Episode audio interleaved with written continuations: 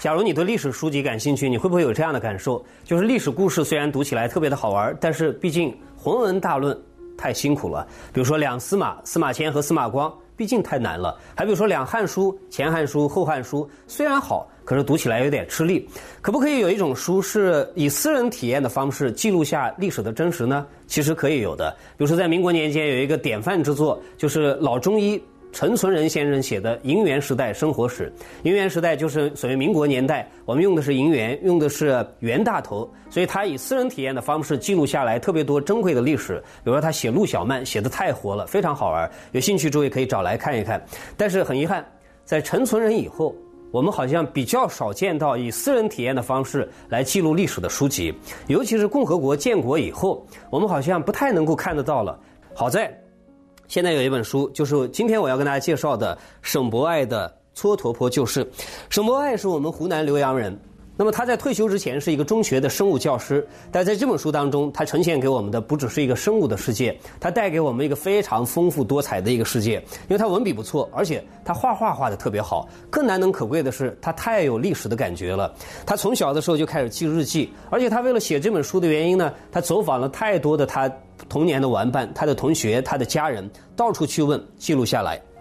这段历史从什么时候开始呢？我们这位作者沈伯爱出生在1936年。1936这样的概念啊，这样的数字时代本身已经带给我们非常多历史的遐想了。你想想看，到了第二年37年开始日本人侵华，前后8年的时间，他眼睁睁地看着日本人在他的面前，他躲在一个树林后面，日本人把他的家毁掉，把他心爱的书箱戳烂，所以他非常难受。他看过太多的人世的沧桑，看过人间太多的悲难了。但是往后走，他发现人生里面还有更多的挑战。比如说接着下来的解放战争里面，他周围很多人被拉去做壮丁，一拉去之后再也没有机会见面了。好不容易建国，建国之后土改，当然周围也很多人离开他。比如说他最重要的他的一个启蒙老师，就在土改期间被枪毙掉了。到了56年八大之后，形势略微好转一点，可是57年开始反右，而57年这一年，沈伯爱这位作者变成了当时的极右分子。原因只不过是因为他过去几年因为爱好文学的原因，跟自己的几个好同学，他们办了一个杂志。这个杂志大部分的时候只是去转载一些别人的文章，可是在这件事情在那个年代当中是没有办法接受的，他们被打成了反革命集团，所以他变成了极右分子，被判处有期徒刑5年。当他再回来的时候，人事的变化，环境的变化实在太大了。他的祖母跟他讲，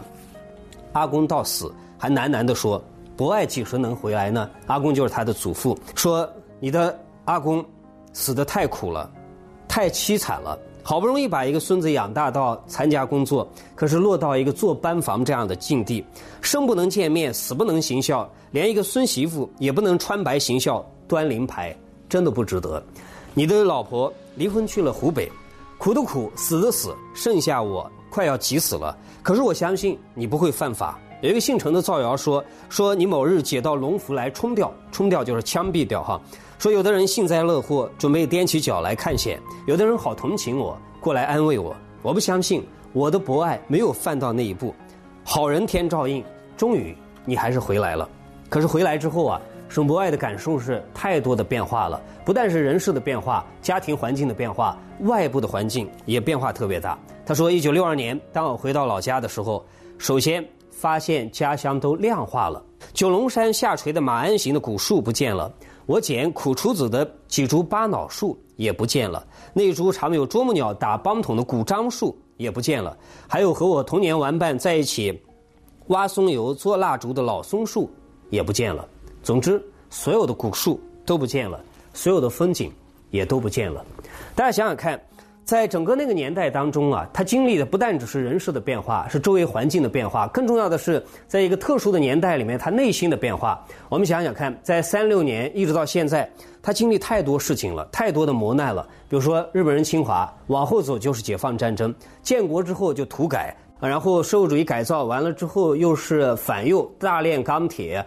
又经历文革。当我读到这段历史的时候，我最重要的两个感受，一个是中华文化一定可以实现伟大复兴，原因是中华文化太有生命力了，这种生命力不体现在讲堂上，不体现在学校里，也不体现在电视的节目里面，它体现在民间，它体现在普通人的身上。只要汉字还在，总会有一代又一代的中国人把中华文化不断地承传下去。这是第一个感受。第二个感受是，要实现中华文化的伟大复兴，是在讲我们需要经历一个长时间的过程，因为面临很多问题，其中一个问题是承载文化的形式地方现在越来越少了。比如说过去的文化的承载的方式太多了，比如说我们可以在私塾里面学习，可以在学堂里面，可以在学院里面，可以在书院里面，可以在寺院里面，可以在道观里面。更重要的是，中华文化的承传方式有一种叫做师傅带徒弟的方式。师傅带徒弟，他不是说我把这个东西怎么样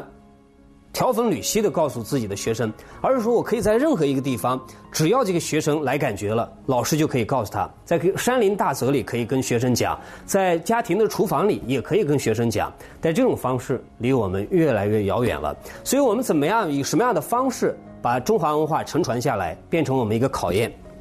当然这个书最可贵的地方，我认为还不是真实的记录下来，更重要的我认为是他叙述这些历史事件的时候的态度。我们知道从1936年到现在，我们经历太多的磨难了，但是置身其中，在磨难面前，在痛苦面前，我们应该以什么样的态度去面对他们呢？通常情况下，磨难面前我们会消沉，我们会妥协，我们会放弃，我们会抱怨。但是沈博爱恰恰做到了我认为专业的历史学者都不一定能够做到的，就是置身其中，面对苦难的时候的叙述态度。这种态度最可贵，这个态度就是不怒不怨，不卑不亢。